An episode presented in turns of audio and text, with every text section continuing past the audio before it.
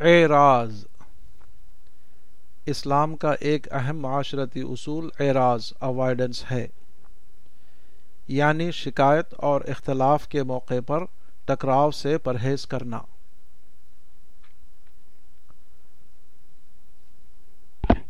ہر مرد و عورت کا مزاج دوسرے مرد اور عورت سے مختلف ہوتا ہے۔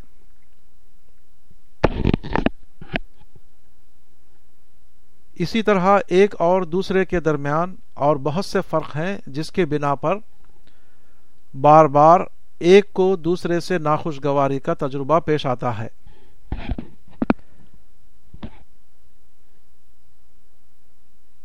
ایک اور دوسرے کے درمیان اختلاف کی صورتیں پیدا ہو جاتی ہیں۔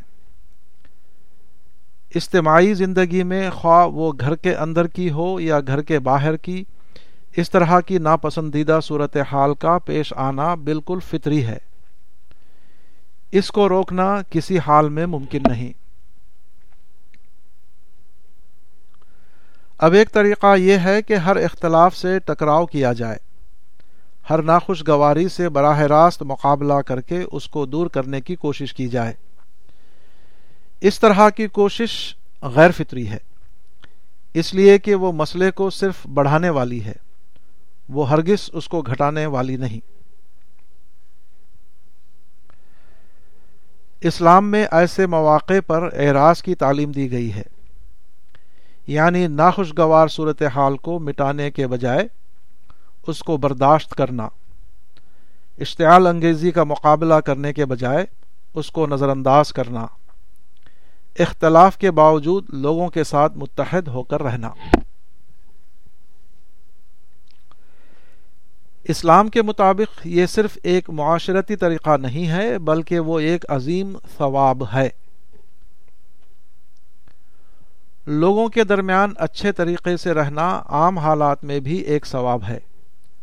مگر جب کوئی شخص شکایت اور اختلاف کے باوجود لوگوں کے ساتھ اچھے رویے پر قائم رہے، وہ اپنے منفی جذبات کو دبا کر مثبت روش کا ثبوت دے، تو اس کا ثواب بہت بڑھ جاتا ہے۔ خدا کے یہاں ایسے لوگوں کا شمار محسنین میں کیا جائے گا یعنی وہ لوگ جنہوں نے دنیا کی زندگی میں برتر اخلاق اور اعلی انسانیت کا ثبوت دیا۔ اعراض کے بغیر اعلی انسانی کردار پر قائم رہنا ممکن نہیں۔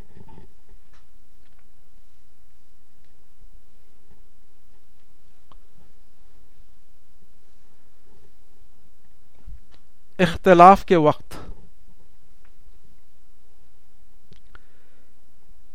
اختلاف زندگی کا ایک حصہ ہے۔ مختلف اسباب سے لوگوں کے درمیان اختلاف ہوتا رہتا ہے۔ جس طرح عام لوگوں کے درمیان اختلاف ہوتا ہے، اسی طرح مخلص اور مومن کے درمیان بھی اختلاف پیش آتا ہے۔ اختلاف کے ہونے کی، ہونے کو روکا نہیں جا سکتا۔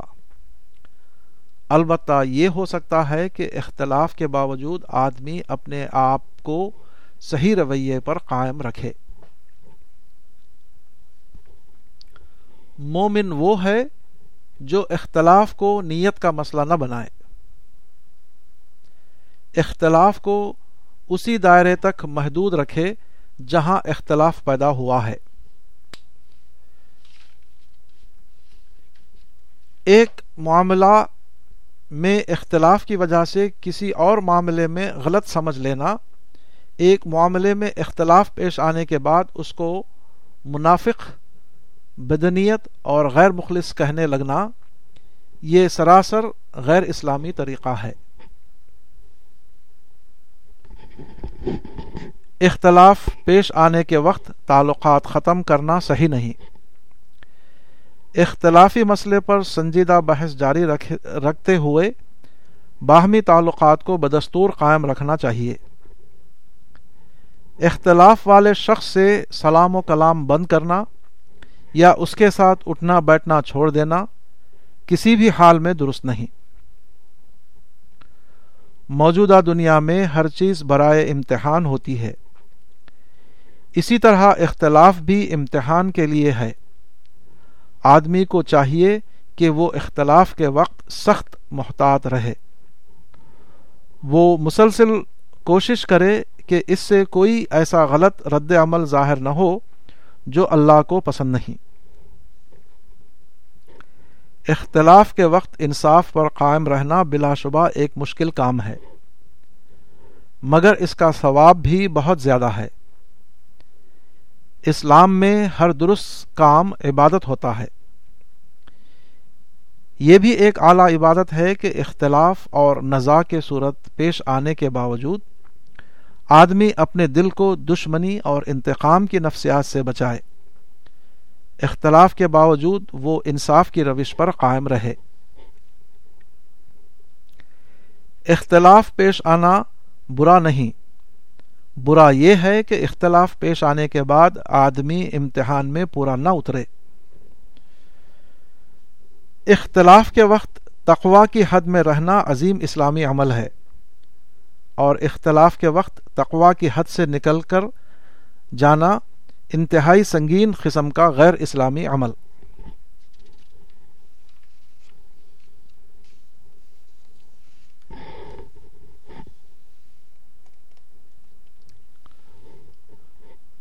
پڑوسی۔ پڑوسی کسی انسان کا سب سے قریبی ساتھی ہے۔ گھر کے افراد کے بعد کسی انسان کا سابقہ سب سے پہلے جن لوگوں سے پیش آتا ہے، وہ اس کے پڑوسی ہیں۔ پڑوسی کو خوش رکھنا، اس سے اچھا تعلق قائم کرنا خدا پرستانہ زندگی کا ایک اہم پہلو ہے۔ پڑوسی خواہ وہ اپنے مذہب کا ہو یا غیر مذہب کا، خواہ وہ اپنی قوم کا ہو یا دوسری قوم کا، وہ ہر حال میں قابل لحاظ ہے۔ ہر حال میں اس کا وہ حق ادا کیا جائے گا جو شرعیت اور انسانیت کا تقاضا ہے۔ حدیث میں ہے کہ رسول اللہ صلی اللہ علیہ وسلم نے فرمایا کہ خدا کی قسم وہ مومن نہیں ہے، خدا کی قسم وہ مومن نہیں ہے، خدا کی قسم وہ مومن نہیں ہے جس کی برائیوں سے اس کا پڑوسی امن میں نہ ہو۔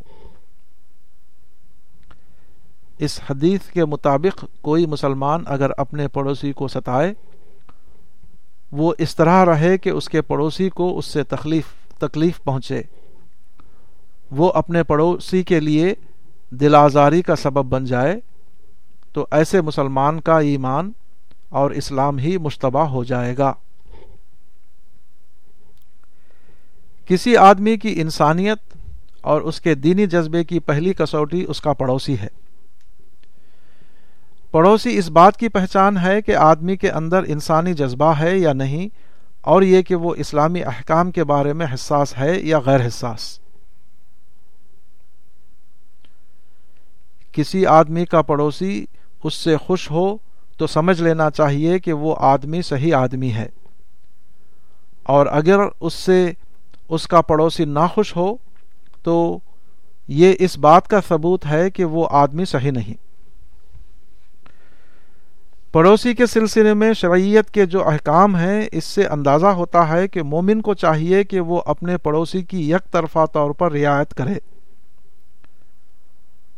وہ پڑوسی کے رویے کو نظر انداز کرتے ہوئے اس کے ساتھ حسن سلوک کی کوشش کرے۔ اچھا پڑوسی بننا خود آدمی کے اچھے انسان ہونے کا ثبوت ہے۔ ایسے ہی انسان کو خدا اپنی رحمتوں میں حصے دار بنائے گا۔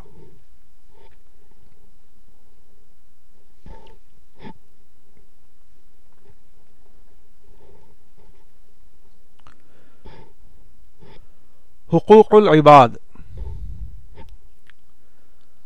مومن پر ایک ذمہ داری وہ ہے جو خدا کی طرف سے اس پر عائد ہوتی ہے۔ اس کو حق اللہ کہا جاتا ہے یعنی اللہ کو اس کی تمام صفات کمال کے ساتھ ماننا، اس کی عبادت کرنا، اس کے آگے اپنے آپ کو جواب دہ سمجھنا، اپنے آپ کو اس پر راضی کرنا کہ جب بھی خدا کا کوئی مطالبہ سامنے آئے گا تو وہ اس کو فوراً مان لے گا اور دل کی آمدگی کے ساتھ اس کی تعمیل کرے گا۔ مومن کی دوسری ذمہ داری وہ ہے جس کو حقوق العباد کہا جاتا ہے۔ یعنی بندوں کے حقوق۔ یہ وہ ذمہ داری ہے جو اس کے اوپر دوسرے انسانوں کی نسبت سے عائد ہوتی ہے۔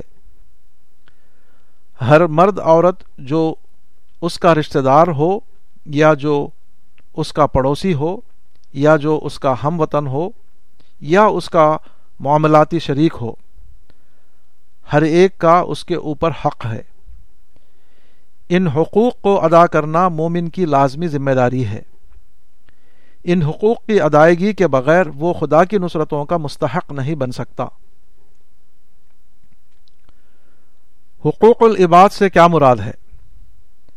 اس سے مراد یہ ہے کہ جب بھی اور جہاں بھی ایک مومن کا سابقہ دوسرے انسانوں کے ساتھ پیش آئے، تو وہ اس کے ساتھ وہی سلوک کرے جو اسلامی تغاضے کے مطابق ہو۔ وہ اس کے ساتھ کوئی ایسا سلوک نہ کرے جو اسلام کے معیار پر پورا نہ اترتا ہو۔ مثلا، دوسرے کا احترام کرنا اور اس کو کبھی بے عزت نہ کرنا، دوسرے کو نفع پہنچانا، اور اگر نفع پہنچانا ممکن نہ ہو تو کم از کم اپنے نقصان سے اس کو بچانا۔ دوسرے سے کیے ہوئے عہد و پیمان کو پورا کرنا اور کبھی اس کی خلاف ورزی نہ کرنا۔ دوسرے کے مال و جائیداد پر ناجائز قبضے کی کوشش نہ کرنا۔ دوسرے کے ساتھ ہر حال میں انصاف کرنا۔ اور کبھی بے انصافی کا معاملہ نہ کرنا، ہر ایک کے ساتھ حسن زن کا معاملہ کرنا اور کسی کے خلاف بلا دلیل بدگمانی میں مبتلا نہ ہونا، ہر ایک کو اس کے مفاد کے مطابق خیر خواہی کا مشورہ دینا اور کبھی کسی کو برا مشورہ نہ دینا، وغیرہ وغیرہ۔ ہر آدمی دوسرے کے بارے میں اپنی انسانی ذمہ داریوں کو ادا کرے۔ اسی کا نام حقوق العباد ہے۔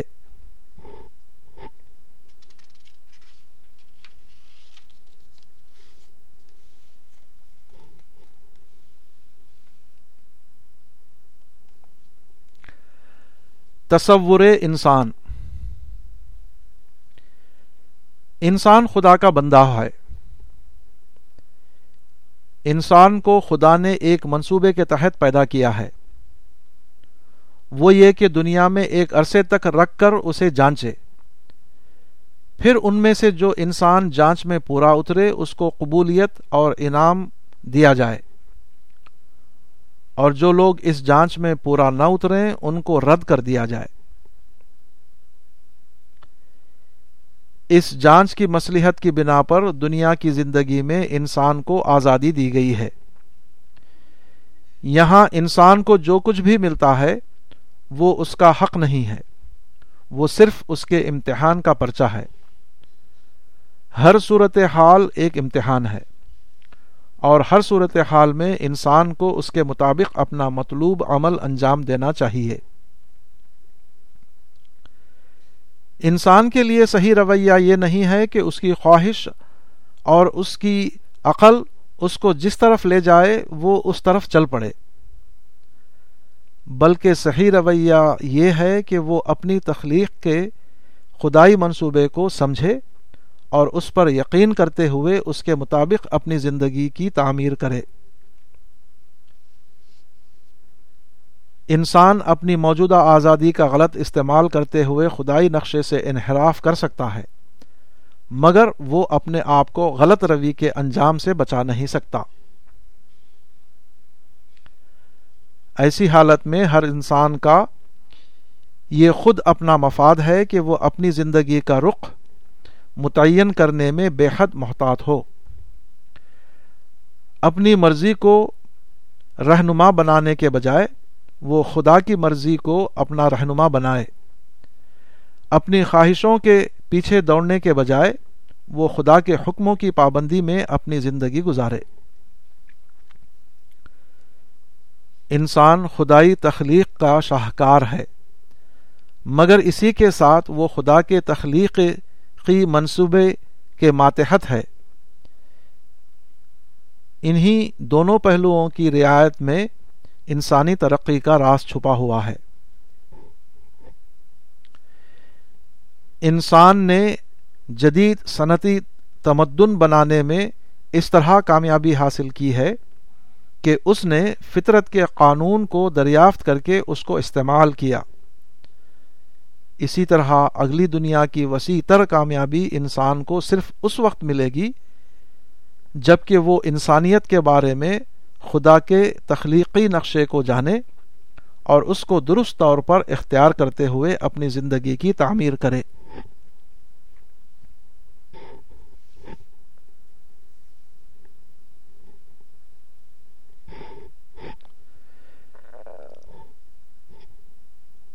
خدمت خلق. مومن کے اندر جو اعلی جذبات ہونے چاہیے، ان میں سے ایک خدمت خلق ہے۔ یعنی خدا کی مخلوق کے کام آنا، لوگوں کی ضروریات کو پوری کرنا۔ کسی سلا کی امید نہ رکھتے ہوئے ہر ایک کی حاجتیں پوری کرنا۔ دوسروں کے کام آنا دراصل اپنے حق میں خدائی نعمت کا اعتراف کرنا ہے۔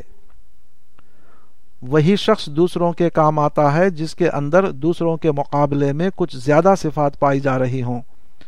مثلا، آنکھ والے آدمی کا ایک بے آنکھ والے کے کام آنا۔ ایک تندرست آدمی کا کسی معذور کے کام آنا۔ ایک صاحب مال کا بے مال آدمی کے کام آنا۔ ایک صاحب حیثیت آدمی کا کسی بے حیثیت آدمی کے کام آنا۔ ایسے ہر موقع پر جب خدا کی دی ہوئی اپنی کسی حیثیت کی بنا پر آدمی کسی کی مدد کرتا ہے، تو وہ ایسا کر کے خدا کے احسان کا اعتراف کرتا ہے۔ وہ خاموش زبان میں کہہ رہا ہوتا ہے کہ خدایا، جو کچھ میرے پاس ہے وہ تیرا ہی دیا ہوا ہے۔ اب میں دوبارہ اس کو تیری ہی راہ میں خرچ کر رہا ہوں۔ تو ہم دونوں کے لیے اپنی مزید رحمتیں اور برکتیں لکھ دے۔ خدمت خلق کا کام کر کے آدمی صرف دوسرے کی مدد نہیں کرتا، بلکہ خود اپنی حیثیت کو بڑھاتا ہے۔ ملی ہوئی چیز کو صرف اپنے لیے استعمال کرنا گویا کہ حیوانی سطح پر جنا ہے۔ کیونکہ حیوان بھی یہی کرتا ہے کہ جو کچھ اس کے پاس ہے صرف اس کا ہے۔ اس میں کسی اور حیوان کا حصہ نہیں۔ مگر انسان کی سطح اس سے بلند ہے۔ انسان تمام مخلوقات میں سب سے افضل ہے۔ انسان کی اعلی سطح کے مطابق جو رویہ ہے وہ صرف یہ ہے کہ وہ اپنی ذات کے قول میں بند ہو کر نہ جیے بلکہ ساری انسانیت کو اپنے اندر سمیٹ لے۔ وہ دنیا میں اس طرح زندگی گزارے کہ وہ دوسروں کا خیر خواہ بنا ہوا ہو۔ دوسروں کی خدمت کرنے کے لیے تیار رہتا ہو۔ وہ اپنے اثاثے میں دوسروں کا حق بھی تسلیم کر لے۔ خدمت خلق دوسرے لفظوں میں خدمت انسانیت ہے۔ اور خدا کی عبادت کے بعد خدمت انسانیت سے بڑا کوئی اور کام نہیں۔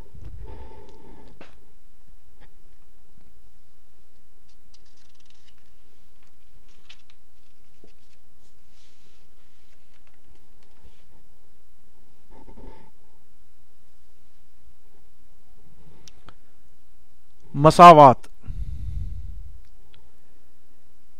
اسلام کے نزدیک تمام انسان برابر ہیں۔ پیغمبر اسلام صلی اللہ علیہ وسلم نے حجت الوداع کے موقع پر اعلان کیا کہ کسی عربی کو کسی عجمی پر فضیلت نہیں، کسی سفید فام کو کسی سیاہ فام پر فضیلت نہیں۔ فضیلت کی بنیاد صرف تقوا ہے، نہ کہ رنگ و نسل۔ انسانوں میں بظاہر رنگ و نسل وغیرہ کے اعتبار سے بہت سے فرق پائے جاتے ہیں۔ مگر یہ فرق پہچان کے لیے ہیں نہ کہ فضیلت کے لیے۔ سماجی اور قومی زندگی کا نظام بنانے کے لیے ضروری ہے کہ لوگوں میں ایسی خصوصیات ہوں کہ وہ ایک دوسرے کے مقابلے میں پہچانے جا سکیں۔ اس سماجی ضرورت کی بنا پر خدا نے انسانوں میں مختلف اعتبار سے ظاہری فرق رکھے ہیں تاکہ دنیا کا نظام اور آپس کا لین دین کا لین دین آسانی کے ساتھ جاری رہے۔ مگر یہ تمام ظاہری فرق صرف دنیاوی پہچان کے لیے ہیں۔ جہاں تک انسان کی حقیقی فضیلت کا تعلق ہے، وہ تمام تر داخلی صفات پر منحصر ہے۔ اسی لیے حدیث میں آیا ہے کہ خدا لوگوں کو، لوگوں کے دلوں کو دیکھتا ہے۔ وہ ان کے جسموں کو نہیں دیکھتا۔ یعنی جسمانی فرق کا تعلق انسانی معاملات سے ہے۔ خدا کے یہاں صرف ان لوگوں کو اونچا درجہ ملے گا جو اپنی اندرونی خصوصیات کے اعتبار سے قابل قدرت ثابت ہوئے ہیں۔ اسلامی نظام کے ہر شعبے میں اس انسانی برابری کو ملحوظ رکھا گیا ہے۔ نماز میں سارے انسان ایک ساتھ صف میں کھڑے ہوتے ہیں۔ حج میں دنیا بھر کے مسلمان یکساں قسم کے لباس پہن کر حج کے مراسم ادا کرتے ہیں۔ اسی طرح اسلام کے اجتماعی نظام میں ہر ایک شخص کو وہی درجہ حاصل ہے جو دوسرے شخص کے لیے، نہ کسی کے لیے کم اور نہ کسی کے لیے زیادہ۔ اسلام کے نزدیک ہر قسم کی بڑائی صرف ایک خدا کے لیے ہے۔ انسان آپس کے ظاہری فرق کے باوجود سب کے سب یکساں طور پر خدا کے بندے ہیں۔ انسان اور خدا کے درمیان یقینی طور پر فرق ہے، مگر انسان اور انسان کے درمیان کسی بھی قسم کا کوئی فرق نہیں۔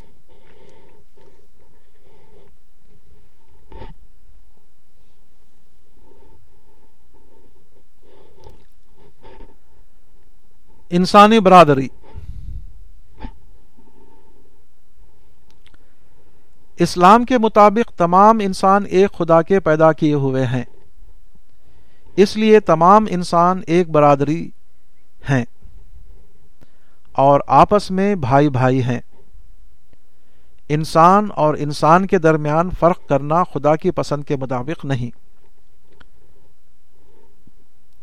انسانیت کا آغاز ایک جوڑے سے ہوا جس کو آدم اور ہوا کہا جاتا ہے۔ انسان خواہ کہیں بھی ہوں اور کسی بھی ملک میں ہوں، سب کے سب اسی ایک ماں باپ کی نسل سے ہیں۔ رنگ اور زبان اور دوسری چیزوں کا فرق محض جغرافی اسباب سے ہوا ہے۔ جہاں تک اصل کا تعلق ہے، تمام انسان آخر کار آدم و ہوا کی اولاد ہیں۔ اور انہی سے نکل کر ساری دنیا میں پھیلے ہیں۔ اسلام کی تعلیم یہ ہے کہ رنگ اور زبان اور دوسری چیزوں کے فرق کی وجہ سے لوگ ایک دوسرے کو اجنبی نہ سمجھیں۔ اس کے برعکس یہ ہونا چاہیے کہ ہر ایک کے دل میں دوسرے کے لیے انس ہو۔ ہر ایک کو دوسرے سے محبت ہو۔ ہر ایک دوسرے کے کام آئے۔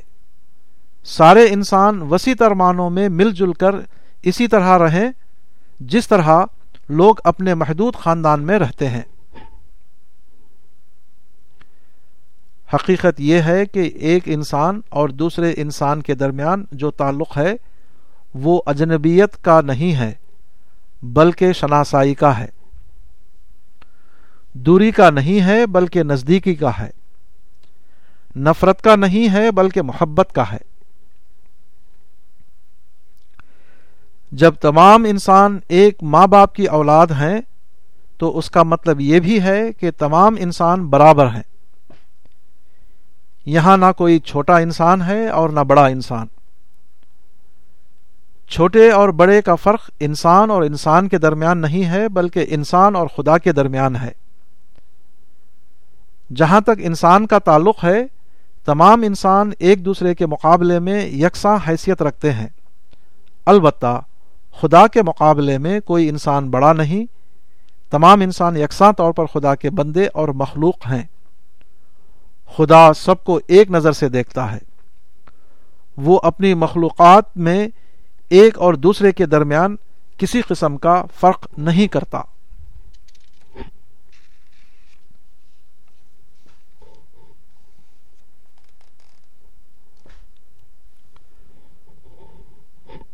تعصب نہیں۔ رسول اللہ صلی اللہ علیہ وسلم کے زمانے میں بہت سے لوگ اسلام کے مخالف ہو گئے اور اسلام اور مسلمانوں کے خلاف سازش کرنے لگے۔ قرآن میں کئی جگہ اس واقعے کا ذکر آیا ہے، مگر قرآن میں اس کے مقابلے میں جو تدبیر بتائی گئی ہے وہ یہ نہیں تھی کہ تم ان کی سازشوں کو بے نقاب کرو۔ ان کے خلاف جوابی تحریک چلاؤ۔ ان کی سازش اور عداوت کو ختم کرنے کے لیے اس، ان سے لڑائی کرو۔ اس کے برعکس، قرآن میں رسول اللہ صلی اللہ علیہ وسلم اور اصحاب رسول کو صرف ایک ہدایت دی گئی اور وہ توکل اللہ تھی۔ یعنی سازشوں اور دشمنوں کو نظر انداز کرتے ہوئے صرف اللہ پر بھروسہ کرو۔ اس قسم کی باتوں سے بے نیاز ہو کر اپنی مثبت سرگرمیوں میں جا سرگرمیوں کو جاری رکھو۔ یہ ایک بے حد اہم ہدایت تھی۔ اس کے ذریعے اللہ تعالی نے مسلمانوں کے ذہن کو منفی سوچ سے ہٹا کر مثبت سوچ کی طرف ڈال دیا۔ ایک لفظ میں اس قرآن تعلیم کا مطلب یہ تھا کہ دوسروں میں جینے کے بجائے اپنے آپ میں جیو۔ اگر آپ کے ذہن میں یہ بات بھر جائے کہ دوسرے لوگ آپ کے خلاف سازش کر رہے ہیں، تمام لوگ آپ کے دشمن ہو گئے ہیں، تو اس کا نتیجہ یہ ہوگا کہ آپ ہر ایک پر شبہ کرنے لگیں گے۔ حتیٰ کہ خود اپنے فرقے کا کوئی فرد اگر کوئی رواداری کی بات کرے گا تو آپ اس کو الٹے مفہوم میں لے کر یہ سمجھیں گے کہ یہ دشمنوں کا ایجنٹ ہے۔ اور اس طرح آپ خود اپنے لوگوں کو اپنے سے دور کر کے اپنے آپ کو کمزور کر لیں گے۔ سازش یا عداوتی ذہن کا ایک نقصان یہ ہے کہ ایسے لوگ موضوعی طرز فکر آبجیکٹو تھنکنگ کو کھو دیتے ہیں۔ ان کی ساری سوچ جانبدارانہ اور متاثبانہ بن جاتی ہے۔ وہ حقیقتوں کو ویسا ہی دیکھ نہیں پاتے جیسا کہ وہ ہیں۔ ان کی مثال اس انسان کی ہو جاتی ہے جو اپنے آنکھ میں کسی خرابی کی بنا پر باغ کے صرف کانٹوں کو دیکھ سکے۔ ایسا انسان گویا ایک پھول بلائنڈ انسان ہے۔ اس کو سارا باغ صرف کانٹوں سے بھرا ہوا دکھائی دے گا۔ عین اسی وقت باغ میں ہزاروں خوبصورت پھول کھلے ہوئے موجود ہوں گے، مگر وہ ان کو دیکھنے سے محروم رہے گا۔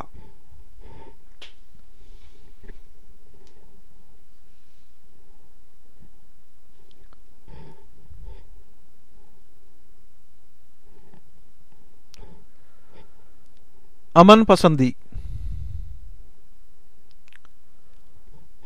مومن ایک امن پسند انسان ہوتا ہے۔ ایمان اور امن پسندی اتنا زیادہ ایک دوسرے سے ملے ہوئے ہیں کہ مومن ہر حال میں امن کو برقرار رکھنے کی کوشش کرتا ہے۔ وہ ہر دوسری چیز کو کھونا گوارا کر لیتا ہے، مگر وہ امن کو کھونا گوارا نہیں کرتا۔ مومن موجودہ دنیا میں جو زندگی گزارنا چاہتا ہے، وہ صرف امن کے حالات ہی میں گزاری جا سکتی ہے۔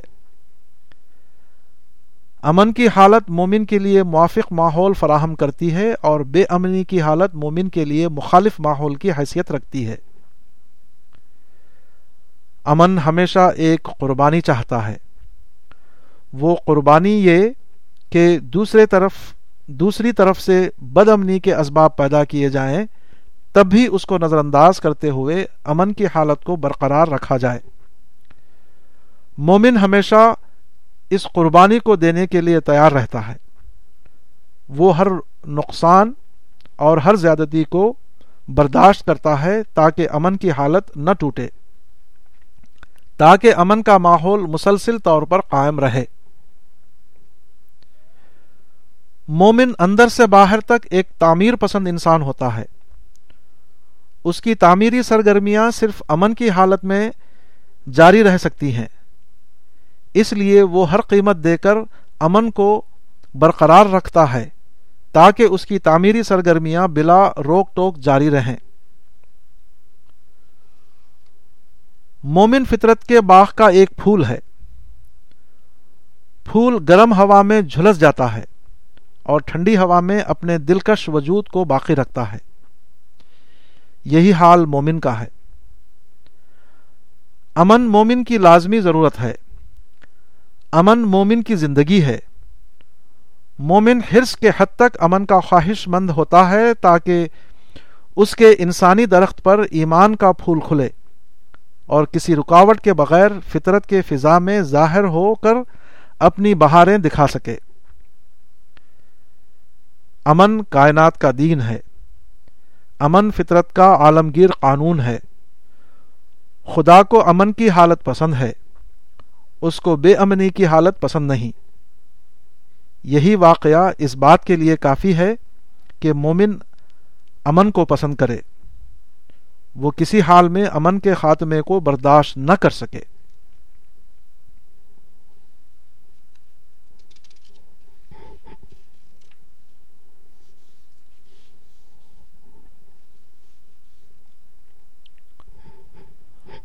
خدا پرستانہ زندگی۔ اسلام کا مقصد یہ ہے کہ آدمی کو ایسا بنایا جائے کہ وہ دنیا میں خدا پرستار زندگی گزارنے کے گزارنے لگے۔ وہ غیر خدا پرستانہ زندگی کو مکمل طور پر چھوڑ دے۔ غیر خدا پرستانہ زندگی یہ ہے کہ آدمی کی دلچسپیاں خدا کے سوا دوسری چیزوں میں لگی ہوئی ہوں۔ اس کی توجہ کا مرکز مخلوقات ہوں نہ کہ خالق۔ وہ دوستی کرے تو خدا کے لیے کرے اور دشمنی کرے تو خدا کے لیے کرے۔ اس کی سوچ اور جذبات کا مرکز پوری طرح خدا کی ذات بن جائے۔ جب آدمی کسی منزل پر پہنچنے کے لیے ایک راستے کو اختیار کرتا ہے، تو وہ اس کو ضروری سمجھتا ہے کہ وہ دائیں بائیں مڑے بغیر اپنے راستے پر چلتا رہے۔ کیونکہ اس کے بغیر وہ منزل تک نہیں پہنچ سکتا۔ یہی معاملہ انسان اور خدا کا بھی ہے۔ موجودہ دنیا میں کوئی انسان جب اپنی زندگی شروع کرتا ہے، تو ایک راستہ وہ ہوتا ہے جو خدا کی طرف جاتا ہے۔ اسی کے ساتھ دوسرے بہت سے راستے ہوتے ہیں جو ادھر ادھر مڑ کر کسی اور منزل کی طرف جا رہے ہوتے ہیں۔ سچے طالب خدا کا طریقہ یہ ہے کہ وہ اہتمام کے ساتھ خدا والے راستے پر چلتا رہے۔ وہ ہرگز دائیں اور بائیں جانے والے راستوں کی طرف نہ مڑے۔ جو آدمی خدا کی طرف جانے والے سیدھے راستے پر قائم رہے، وہ بلا شبہ خدا تک پہنچے گا۔ اس کے برعکس، جو آدمی ادھر ادھر مڑ جائے، وہ درمیان میں بھٹک کر رہ جائے گا۔ وہ کبھی خدا تک پہنچنے والا نہیں۔ ادھر ادھر کے راستوں پر بھٹکنے کا مطلب یہ ہے کہ آدمی اپنی خواہش کا تابع بن جائے۔ وہ ظاہری مفاد کو اہمیت دینے لگے۔ وہ غصہ اور نفرت اور حسد اور انانیت جیسے جذبات کا شکار ہو جائے۔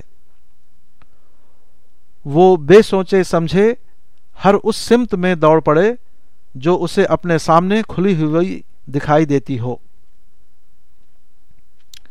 اس کے برعکس خدا والا راستہ یہ ہے کہ آدمی خدا کے احکام پر غور کرے۔ وہ سنجیدہ فیصلے کے تحت اپنا رخ متعین کرے۔ وہ آخرت کی جواب دہی کی بنیاد پر اپنی زندگی کے معاملات طے کرے، نہ کہ محض وقتی فائدہ یا وقتی محرکات کی بنیاد پر۔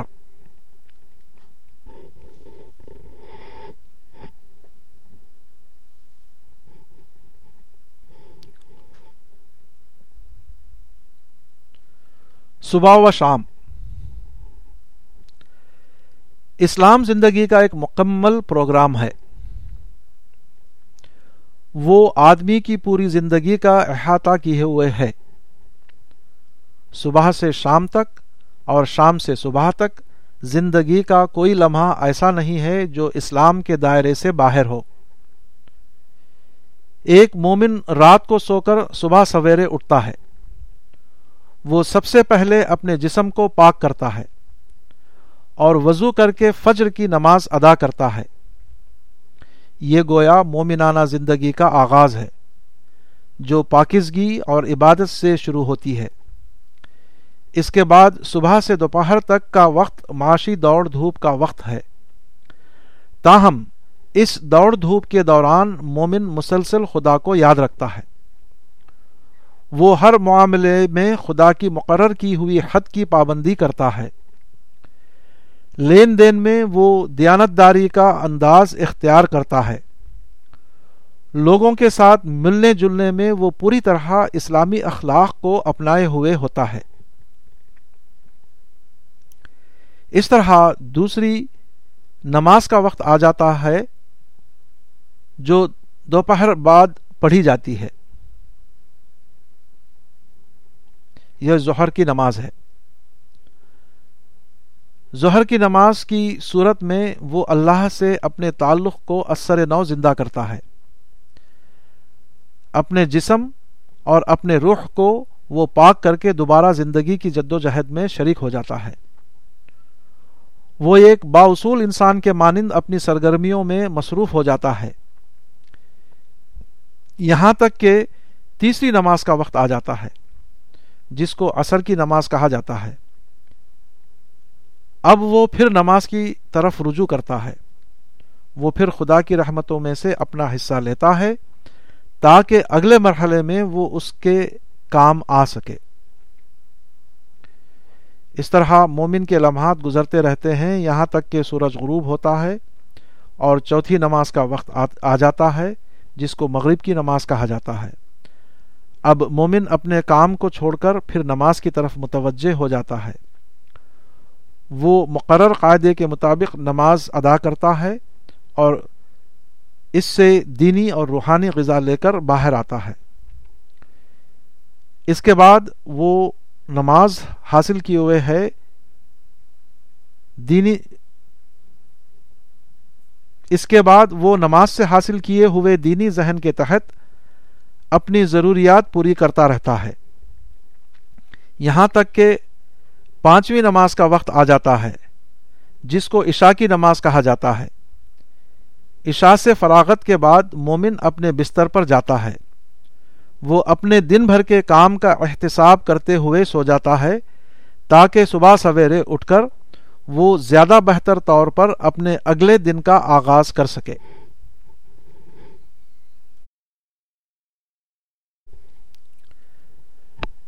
عبرت پذیری۔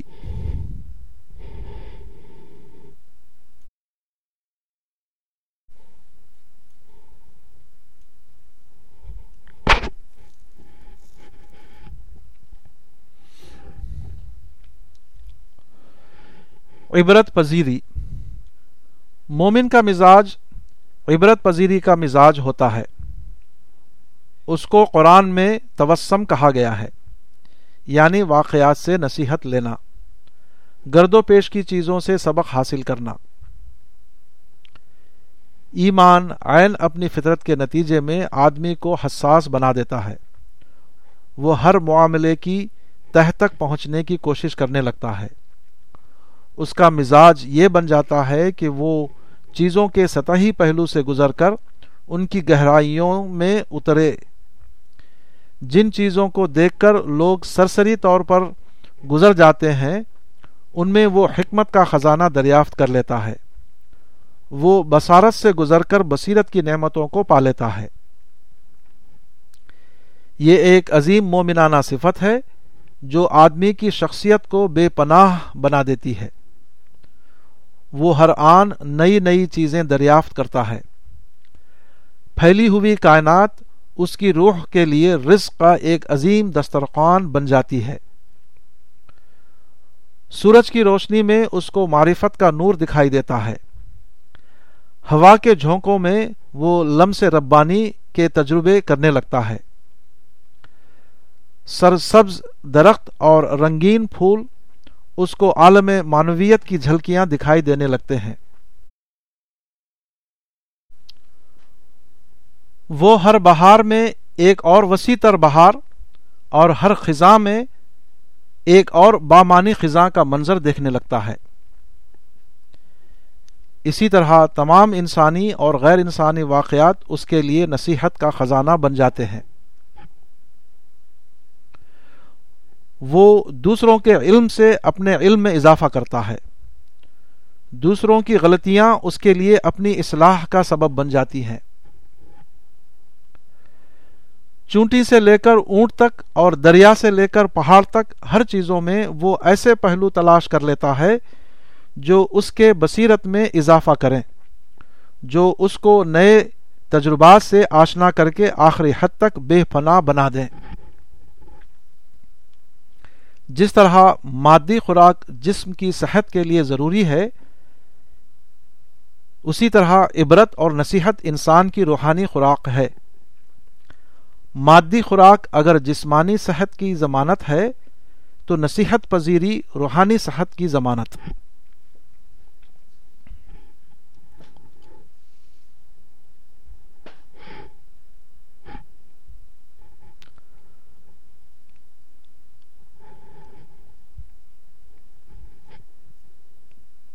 گھریلو زندگی۔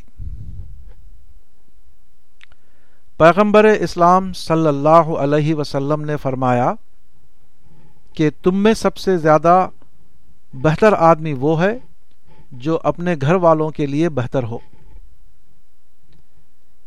یہ بات گھر کے ہر فرد کے لیے ہے، خواہ وہ عورت ہو یا مرد، خواہ وہ چھوٹا ہو یا بڑا۔ ہر ایک کو اپنے گھر کے اندر بہتر مرد یا بہتر عورت ہونے کا ثبوت دینا ہے۔ ہر ایک کو اپنے خاندان کا اچھا ممبر بن کر رہنا ہے۔ گھر کیا ہے؟ گھر سماجی زندگی کا ابتدائی یونٹ ہے۔ بہت سے گھروں کے ملنے سے سماج بنتا ہے۔ گھر کا ماحول اچھا ہو تو سماج کا ماحول بھی اچھا ہوگا۔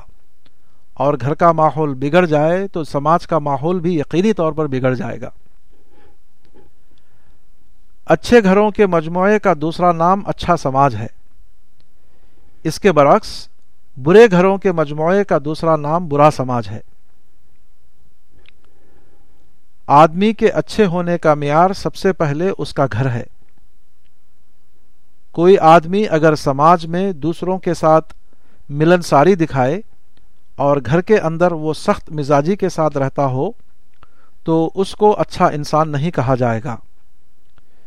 کیونکہ اچھی انسانیت کا اصل معیار آدمی کے گھر کی زندگی ہے، نہ کہ باہر کی زندگی۔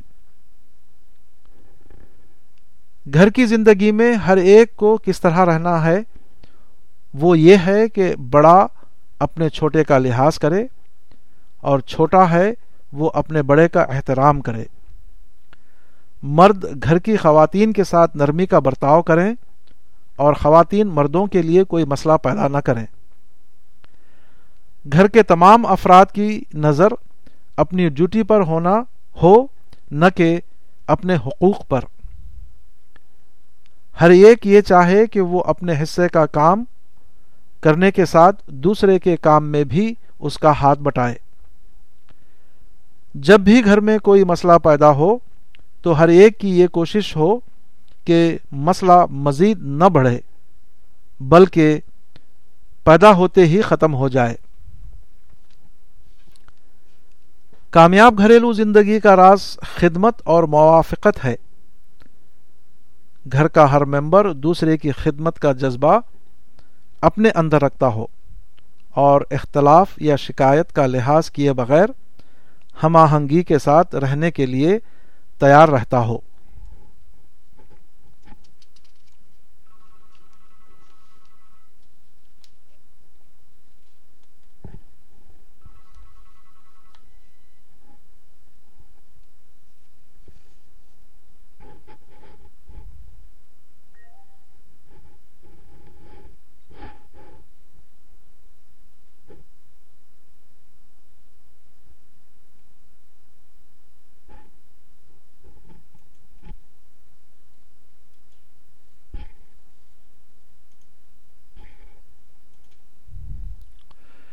عزت نفس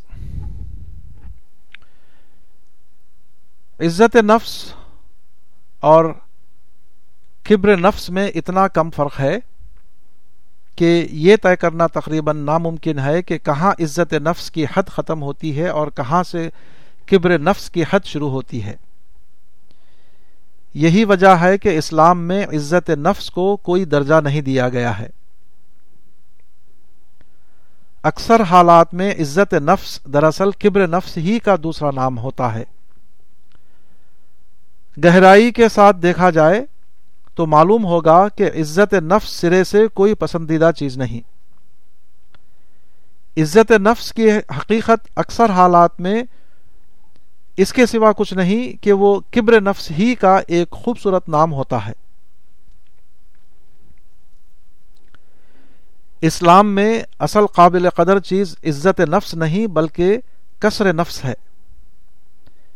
اسلام میں اعلی اخلاقیات کا معیار توازے ہے۔ دلیل کے آگے جھک جانا، اپنی غلطی کو مان لینا، اکڑ سے مکمل طور پر خالی ہونا، یہ مومن کی صفات ہیں اور ان صفات کے ساتھ عزت نفس کا کوئی جوڑ نہیں۔ حقیقت یہ ہے کہ عزت نفس کا مزاج آدمی کے لیے توازے اعتراف اور حلم میں رکاوٹ بن جاتا ہے، جبکہ اسلام کی اعلی اخلاقی قدر یہی ہے۔ جب دو آدمیوں یا دو گروپ میں نزاع ہو تو نزاع بہت جلد بڑھ کر وہ وقار کا سوال بن جاتی ہے، اور جب کسی مسئلے میں وقار کی صورت پیدا ہو جائے تو اپنے موقف سے ہٹنا آدمی کو بے عزتی معلوم ہونے لگتا ہے۔ چنانچہ اپنے عزت و وقار کو بچانے کے نام پر وہ اپنے موقف پر اکڑ جاتا ہے۔ اسی اکڑ یا ضد کا خوبصورت نام عزت نفس ہے۔ صحیح اسلامی طریقہ یہ ہے کہ نزا کو کسی بھی حال میں وقار کا سوال نہ بنایا جائے، بلکہ صلاح جوئی کے ذہن کے تحت اس کو رفع کرنے کی کوشش کی جائے۔ اس طرح کے معاملات میں جھکنا ہی اسلام کا مطلوب ہے، نہ کہ ضد میں پڑھ کر اپنے موقف پر اکڑ جانا۔ اور یہ کہہ کر اپنے کو فریب میں مبتلا کرنا کہ میں اپنی عزت نفس کو بچانے کے لیے ایسا کر رہا ہوں۔ ضد ایک نفسیاتی برائی ہے، جبکہ توازے اور فروتنی ایک عظیم عبادت ہے۔ خدا ضد اور اکڑ کو ناپسند کرتا ہے اور اس کے مقابلے میں توازے اور فروتنی کو پسند کرتا ہے۔ اور جو لوگ حقیقی معنوں میں توازے اور فروتنی کا ثبوت دیں، ان کے درجات کو دنیا اور آخرت میں بلند کرتا ہے۔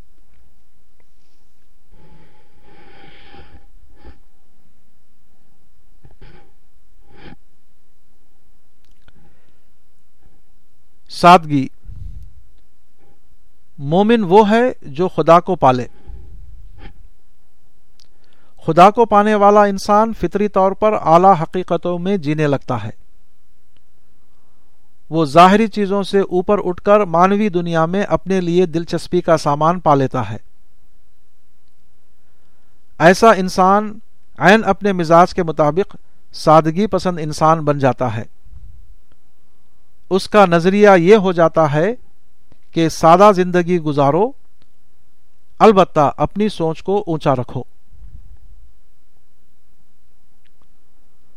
جو آدمی مانوی حقیقتوں کا ذوق آشنا ہو جائے، اس کے لیے ظاہری اور مادی چیزوں میں کوئی لذت باقی نہیں رہتی۔ ایسے آدمی کو سادگی میں لذت ملنے لگتی ہے۔ بناوٹی تکلفات اس کی نظر میں اپنی کشش کھو دیتے ہیں۔ اس کی روح کو فطری چیزوں میں سکون ملتا ہے۔ غیر فطری اور مصنوعی رونقیں اس کو ایسی محسوس ہونے لگتی ہیں جیسے کہ وہ اس کی اندرونی دنیا کو بکھیر رہی ہیں، جیسے کہ وہ اس کے روحانی سفر میں ایک رکاوٹ ڈال رہی ہیں۔ سادگی مومن کی طاقت ہے۔ وہ مومن کی مددگار ہے۔ سادگی کا طریقہ اختیار کر کے مومن اس قابل ہو جاتا ہے کہ وہ اپنے وقت کو غیر متعلق چیزوں میں ضائع نہ کرے۔ وہ اپنی توجہ کو غیر ضروری چیزوں میں الجھانے سے بجائے وہ اس طرح اپنے آپ کو کامل طور پر صرف اپنے مقصد اعلی کے حصول میں لگا سکے۔ سادگی مومن کی غذا ہے۔ سادگی اس کو توازے کے لیے ایک لباس بن جاتی ہے۔ سادگی اس کی توازے کے لیے ایک لباس بن جاتی ہے۔ سادگی کے ماحول میں اس کی شخصیت زیادہ بہتر طور پر پرورش پاتی ہے۔ سادگی مومن کا حسن ہے۔ سادگی مومن کے لیے زندگی ہے۔ مومن اگر اپنے آپ کو مصنوعی رونقوں میں پائے تو اس کو ایسا محسوس ہوگا جیسے اس کو کسی قید خانے میں بند کر دیا گیا ہے۔ مومن آخری حد تک اپنے آپ کو خدا کا بندہ سمجھتا ہے۔ یہ چیز اس کو ابدیت کے احساس میں جینے والا بنا دیتی ہے۔ اور جو انسان ابدیت کے احساس میں جی رہا ہو، اس کا مزاج لازمی طور پر سادگی کا مزاج ہوتا ہے۔ غیر سادگی کا انداز اس کے مزاج سے مطابقت نہیں رکھتا۔ اس لیے وہ اس کو اختیار بھی نہیں کر سکتا۔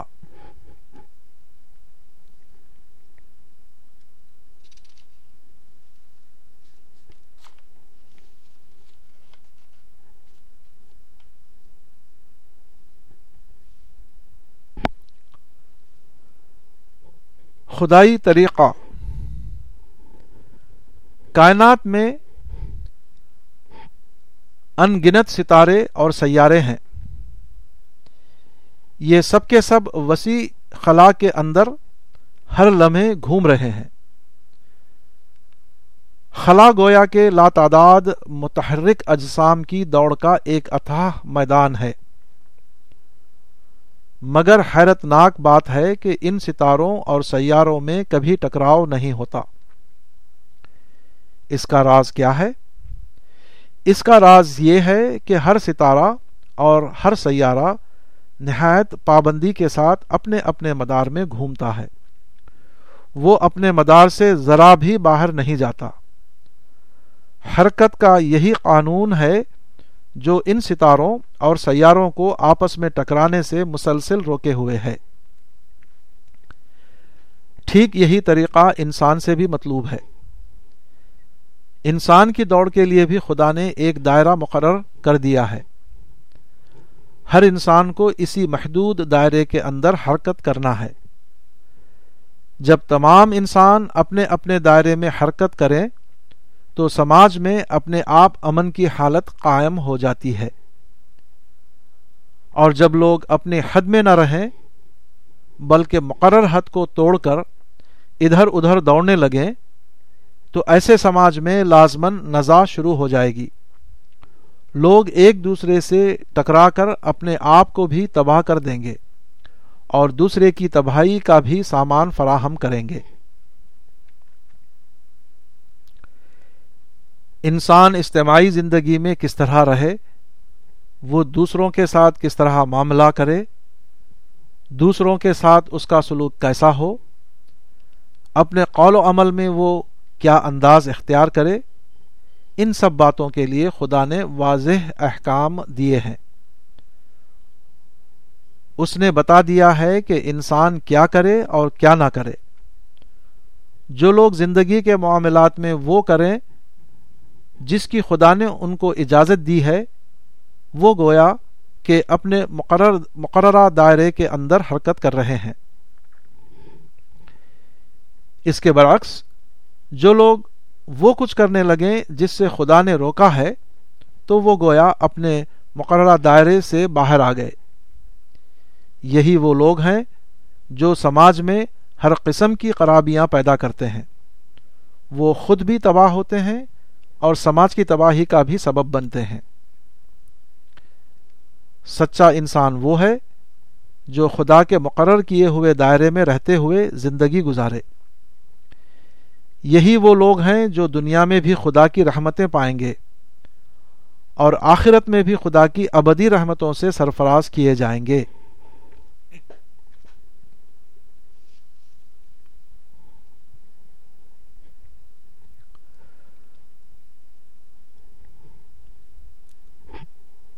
مال۔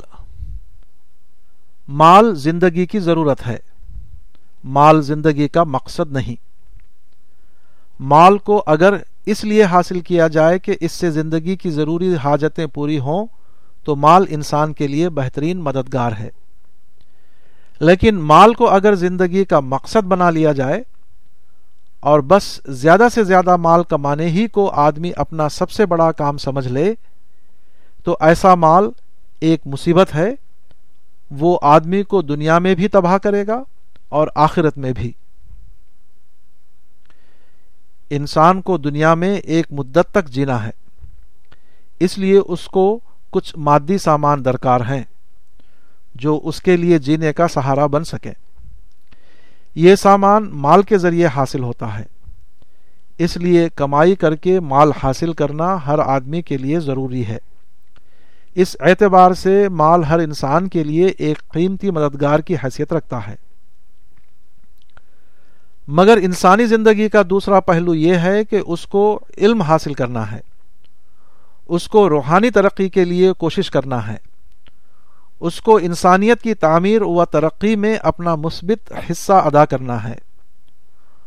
اس کو اپنے آپ کو اس طرح بنانا ہے کہ اپنے سماج میں وہ اس کا ایک مفید جز بن کر رہ سکے۔ یہی وہ چیز ہے جس کو مقصد زندگی کہا جاتا ہے۔ اس مقصد کا حصول صرف اس وقت ممکن ہے جبکہ آدمی اپنی طاقت کا ایک حصہ اس میں لگائے۔ مال کمانے کی سرگرمیوں کو ایک حد میں رکھ کر وہ ان کاموں کے لیے اپنے وقت کو فارغ کرے۔ مال انسان کی جسمانی یا مادی ضرورتوں کو پورا کرتا ہے۔ مگر مال اس کی روحانی اور فکری ضرورتوں کی تکمیل کے لیے کافی نہیں۔ جو آدمی مال ہی کو اپنی زندگی کا مقصد بنا لے، اس کا جسم تو مسلسل غذا پاتا رہے گا، مگر اس کی روح فاقہ کر رہی ہوگی۔ اس کی ذہنی ہستی اپنی خوراک سے محروم ہو کر ایسی ہو جائے گی جیسے کہ اس کا کوئی وجود ہی نہ ہو۔ اسی لیے مال کو فتنہ کہا گیا ہے۔ یعنی وہ انسان کے لیے آزمائش ہے۔ مال کا صحیح استعمال انسان کو ہر قسم کی ترقیوں کی طرف لے جاتا ہے۔ اور مال کا غلط استعمال انسان کو تباہی کے گڑھے میں گرا دیتا ہے۔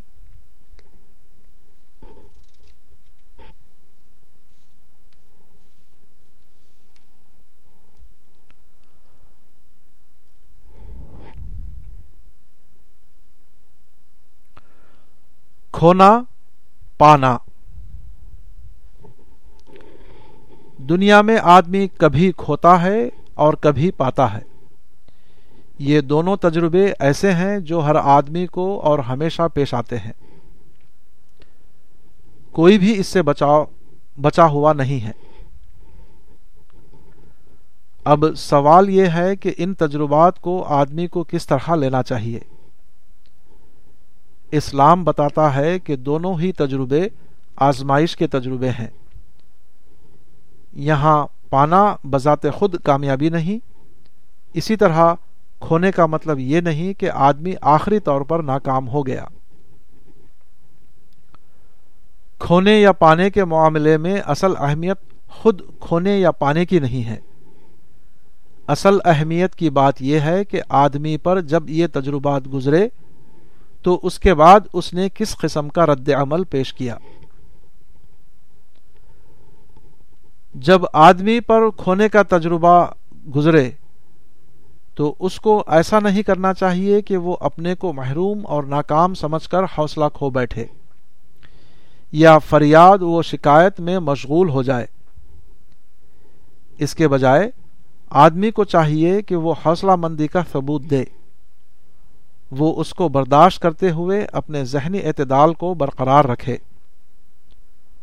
وہ یہ سوچے کہ دینے والا بھی خدا ہے اور لینے والا بھی خدا۔ اس لیے مجھے خدا کے فیصلے پر راضی رہنا ہے۔ خدا کے فیصلے پر راضی رہ کر ہی میں دوبارہ اس کی رحمت اور توجہ کا مستحق ہو سکتا ہوں۔ اسی طرح جب آدمی کو پانے کا تجربہ ہو تو اس کو ایسا نہیں کرنا چاہیے کہ وہ فخر و ناز کی نفسیات میں مبتلا ہو جائے۔ وہ اپنے آپ کو اونچا سمجھنے لگے۔ اس کے برعکس، اس کو ایسا کرنا چاہیے کہ کامیابی اس کی توازے میں اضافہ کرے۔ خدا اور انسانیت کی نسبت سے اس کے اوپر جو فرائض آتے ہیں، ان کو وہ اور زیادہ اہتمام کے ساتھ ادا کرنے لگے۔ اس دنیا میں کھونا بھی امتحان ہے اور پانا بھی امتحان۔ نہ کھونے والا ناکام ہے اور نہ نہ پانے والا کامیاب۔ نہ کھونے والا ناکام ہے اور نہ پانے والا کامیاب۔ کامیابی اور ناکامی کا اصل معیار یہ ہے کہ ان تجربات کے بعد آدمی کیسا ثابت ہوتا ہے۔ کامیاب وہ ہے جو کھونے اور پانے کے تجربات کے باوجود اعتدال پر رہے۔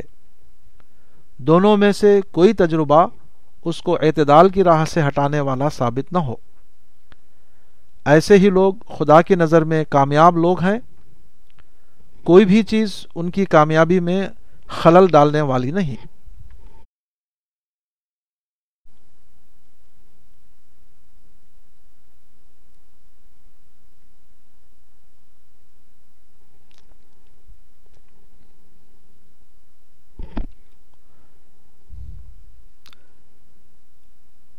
نجات۔ انسان کا سب سے بڑا مسئلہ کیا ہے؟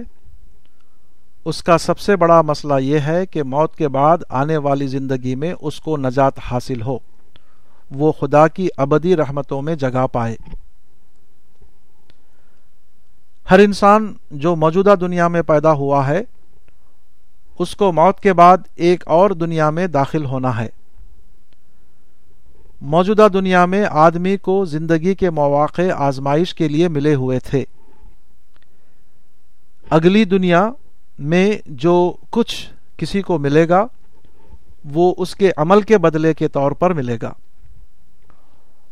اس کا مطلب یہ ہے کہ موت سے پہلے کی دنیا میں تو ہر آدمی کو تمام چیزیں لازمی طور پر ملی ہوئی ہیں۔ خواہ وہ اس کا مستحق ہو یا مستحق نہ ہو۔ مگر موت کے بعد کی دنیا میں یہ لزوم ختم ہو جائے گا۔ اس وقت چیزوں کو پانے کا معیار استحقاق ہوگا، نہ کہ امتحان۔ اس کا مطلب یہ ہے کہ اگلی دنیا میں جو لوگ مستحق قرار پائیں گے، ان کو تو ہر قسم کی نعمتیں مزید اضافے کے ساتھ دے دی جائیں گی۔ مگر جو لوگ غیر مستحق قرار پائیں گے وہاں ان کے لیے کچھ بھی نہ ہوگا۔ وہ مجبور ہوں گے کہ وہاں کامل محرومی کی زندگی گزاریں۔ یہی ہر آدمی کا سب سے بڑا مسئلہ ہے۔ ہر آدمی کو سب سے زیادہ جس بات پر دھیان دینا چاہیے کہ ایسا نہ ہو کہ وہ اگلی زندگی میں غیر مستحق قرار دیا جائے اور نجات پائے ہوئے لوگوں میں شامل نہ ہو۔ ہر آدمی کو اپنی طاقت اور توجہ سب سے زیادہ جس کام میں لگانا ہے، وہ یہ کہ موجودہ دنیا میں وہ اس طرح زندگی گزارے کہ اگلے مرحلے حیات میں وہ غیر مستحق نہ قرار دے، دیا جائے۔ بلکہ وہاں اس کو سعادت اور نجات حاصل ہو۔ اگلی دنیا زیادہ کامل اور ابدی دنیا ہے۔ وہاں ہر قسم کی لذتیں اور خوشیاں بھرپور طور پر اکٹھا کر دی گئی ہیں۔ یہی وہ دنیا ہے جس کے لیے انسان آرزو کرے۔ اور یہی وہ دنیا ہے جس کے لیے انسان اپنی ساری محنتیں صرف کر دے۔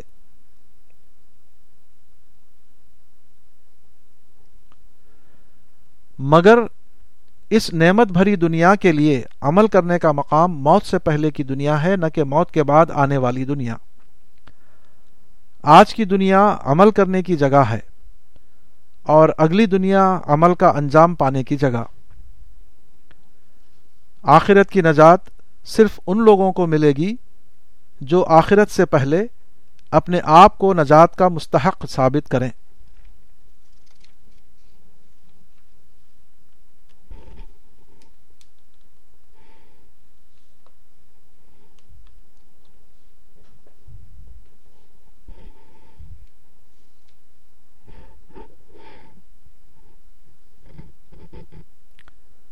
جہاد۔ جہاد کے معنی کوشش کے ہیں۔ دین کی راہ میں کسی بھی سچی کوشش کو جہاد کہا جائے گا۔ آدمی کا نفس اس کو برائی کی طرف لے جانا چاہتا ہے۔ اس وقت اپنے نفس سے لڑ کر برائی سے رکنے کا نام جہاد ہے۔ دوست، ساتھی، سماجی دباؤ، کوئی ایسا کام کرانا چاہتے ہیں جو حقیقت کے اعتبار سے صحیح نہیں، اس وقت لوگوں کے دباؤ کو قبول نہ کرنا اور اپنے درست رویے پر جمے رہنا جہاد ہے۔ لوگوں کو اچھی بات بتانا اور انہیں بری باتوں سے روکنا ایک مشقت والا عمل ہے۔ مگر مشقتوں کو برداشت کرتے ہوئے اپنی دعوتی مہم کو جاری رکھنا جہاد ہے۔ پڑوسیوں یا تعلق والوں کی طرف سے کوئی کڑوی بات سننے کو ملے یا کسی قسم کا تلخ ترجبہ ہو اور آدمی کے اندر اس کی وجہ سے اشتعال آ جائے، مگر وہ اپنے آپ کو جوابی عمل سے روکے اور یک طرفہ طور پر لوگوں کے ساتھ خوشگوار تعلقات برقرار رکھے، تو یہ ایک جہاد ہوگا۔ جہاد کی ایک اور قسم ہے، جس کا دوسرا نام قتال ہے۔ یعنی اللہ کے حکموں کی پیروی کرتے ہوئے دشمن سے لڑنا۔ یہ جہاد جارحیت کے مقابلے میں اپنے بچاؤ کے لیے ہوتا ہے۔ جہاد کا لفظی مطلب جنگ نہیں ہے، مگر خدا کے حکموں کی پیروی میں اپنے بچاؤ کے لیے لڑنا بھی ایک کوشش کا معاملہ ہے۔ اس لیے اس کو بھی جہاد کہا جاتا ہے۔ لڑائی والا جہاد ایک وقتی اور اتفاقی معاملہ ہے۔ اگر کبھی واقعتاً بچاؤ کی ضرورت پیش آ جائے تو اس وقت اس نوعیت کا جہاد کیا کیا, جا کیا جائے گا۔ اور اگر اس قسم کی شدید ضرورت پیش نہ آئے تو جنگی جہاد عملاً رکا رہے گا۔ کسی عمل کا نام جہاد رکھنے سے وہ عمل جہاد نہیں ہو جائے گا۔ جہاد صرف وہ عمل ہے جو اسلام کے مطابق جہاد ہو۔ اور اسلامی جہاد اصلاً پرامن جد و جہد کا نام ہے۔ یہ پرامن جد و جہد کبھی داخلی اعتبار سے مطلوب ہوتی ہے اور کبھی خارجی اعتبار سے۔ کبھی وہ احساسات کی سطح پر جاری ہوتی ہے اور کبھی ظاہری اعضاء کی سطح پر۔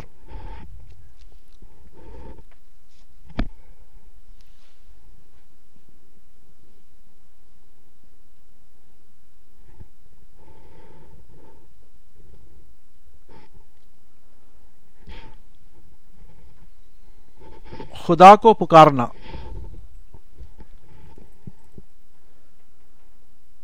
دعا کا مطلب ہے پکارنا۔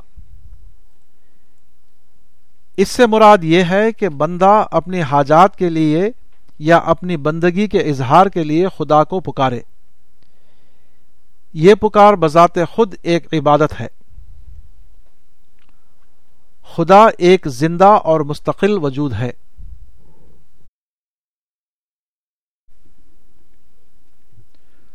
وہ دیکھتا ہے، وہ سنتا ہے، اور یہ طاقت رکھتا ہے کہ جو چاہے کرے، اور جس نہج پر چاہے واقعات کا کورس مقرر کرے۔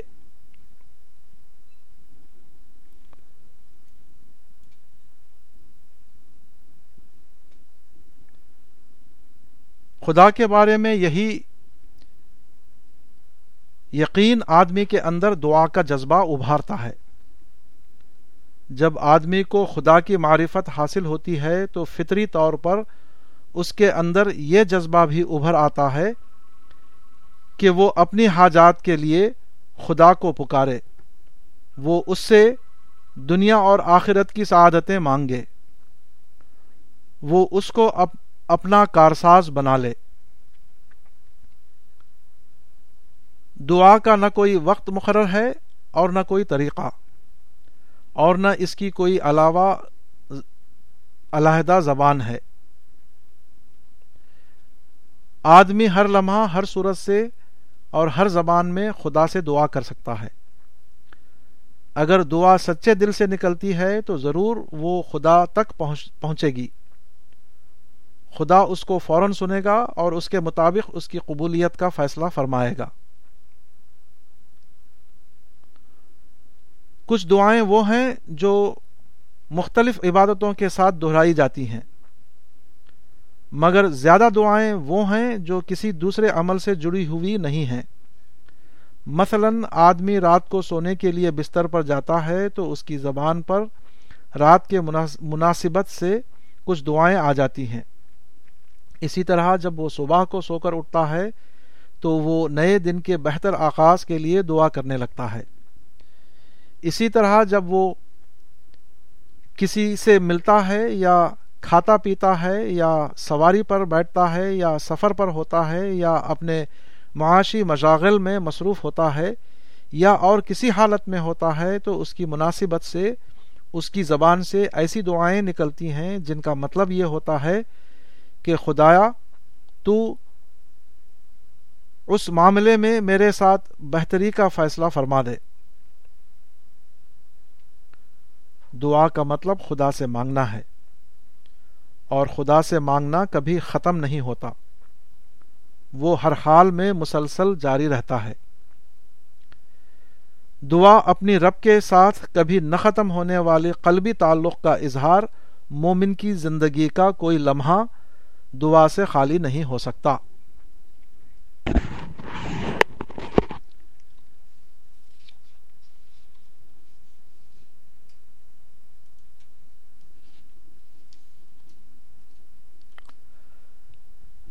دعائیں۔ اسلام میں جو باتیں سکھائی گئی ہیں، ان میں سے ایک دعا ہے۔ حدیث کی کتابوں میں کثرت سے دعائیں نقل کی گئی ہیں۔ یہ دعائیں بتاتی ہیں کہ مختلف مواقع پر ایک مومن کی زبان سے کس طرح کی دعائیہ کلمات اور احساسات ظاہر ہونے چاہیے۔ مثلا، ایک آدمی کی ملاقات دوسرے آدمی سے ہو تو چاہیے کہ وہ دونوں ایک دوسرے کو السلام علیکم و رحمۃ اللہ کہیں۔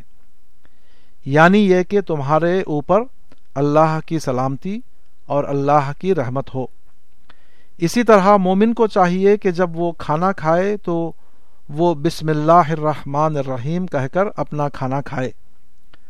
اور جب وہ کھانے کو ختم کرے تو الحمد اور اسی طرح کے دوسرے کلمات اپنی زبان سے ادا کرے۔ گویا کہ ایک مومن اپنے کھانے پینے کا آغاز اللہ کا نام لے کر کرتا ہے اور جب وہ اپنا کھانا پینا ختم کرتا ہے تو وہ دوبارہ وہ اللہ کا شکر ادا کر کے اس کی نعمتوں کا اعتراف کرتا ہے۔ ایک مومن کے دل میں جب کوئی برا خیال آتا ہے تو وہ اس کے مقابلے میں اللہ کی پناہ مانگتا ہے۔ اور یہ کلمہ اپنی زبان سے ادا کرتا ہے۔ اللہ انی اعودبی کا من الشیطان الرجیم۔ وہ جب کسی مسئلے سے دو چار ہوتا ہے تو وہ کہتا ہے اللہ علیہ کا توق کلنا یعنی اے اللہ، ہم نے تیرے اوپر بھروسہ کیا۔ اسی طرح جب اس کو مال کا کوئی حصہ ملتا ہے تو وہ کہتا ہے اللہ بارک لنا فی اموالنا۔ یعنی اے اللہ ہمارے مالوں میں ہمیں برکت عطا فرما۔ ایک مومن جب سفر کرتا ہے تو اس کی زبان پر یہ کلمات ہوتے ہیں۔ اللہ انت صاحب صاحب فی فس سفر و انت الخلیفت فی الحل یعنی اے اللہ تو اس سفر میں میرا ساتھی ہے اور تو ہی میرے بعد میرے گھر والوں کا نگہباں ہے۔ جب اس کو کوئی حادثہ پیش آتا ہے تو وہ کہتا ہے، انا للہ و انا الہ راجعون. یعنی ہم اللہ کے لیے ہیں اور ہمیں اللہ کی طرف لوٹ جانا ہے۔ اسی طرح زندگی کے ہر موڑ اور ہر مرحلے کے لیے اسلام میں دعائیں بتائی گئی ہیں۔ یہ دعائیں ہر موقع پر مومن کے ایمان کو تازہ کرتی ہیں۔ وہ موجودہ دنیا میں اس کے ہر تجربے کو ربانی تجربہ بناتی رہتی ہیں۔ مومن اسی طرح ذکر اور دعا کے سائے میں زندگی گزارتا ہے۔ یہاں تک کہ وہ مر کر اپنے رب سے جا ملتا ہے۔